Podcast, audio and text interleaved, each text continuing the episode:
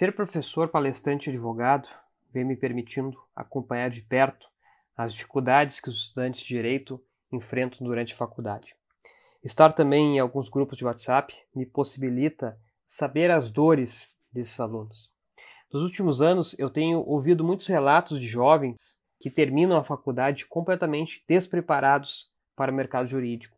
Estudantes que não sabem como iniciar, qual o primeiro passo acertado, quais as estratégias para iniciar na carreira e assim por diante.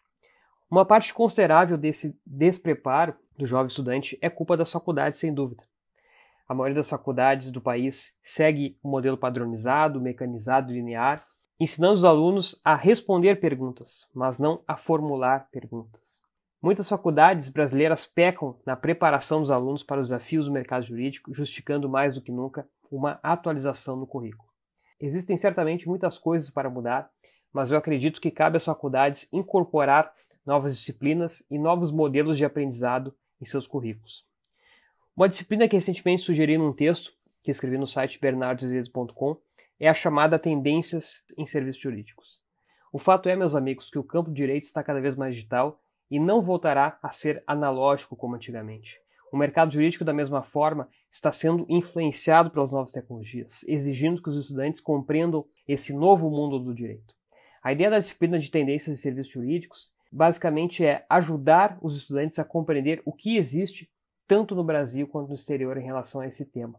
O professor dessa disciplina poderia explorar, por exemplo, ao longo de duas ou três aulas do conteúdo programático, as diversas categorias de Lautex e Legaltex brasileiras, oferecendo aos alunos um panorama geral sobre as soluções existentes no mercado.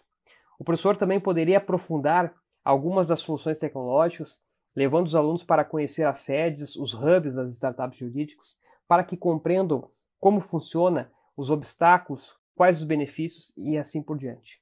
O professor ofereceria aos alunos noções de análise de tendências, de modo a capacitá-los a compreender o comportamento do mercado jurídico no passado e no presente. Ao concluir a disciplina, os estudantes estariam mais capacitados para prever o movimento futuro de produtos ou serviços no mercado jurídico com base em dados históricos ou estatísticos. Os estudantes compreenderiam de que forma as soluções poderiam ser incorporadas na prática, e essa experiência como um todo poderia despertar insights, ideias em alguns estudantes, levando eles até mesmo a criar sua própria startup jurídica no futuro.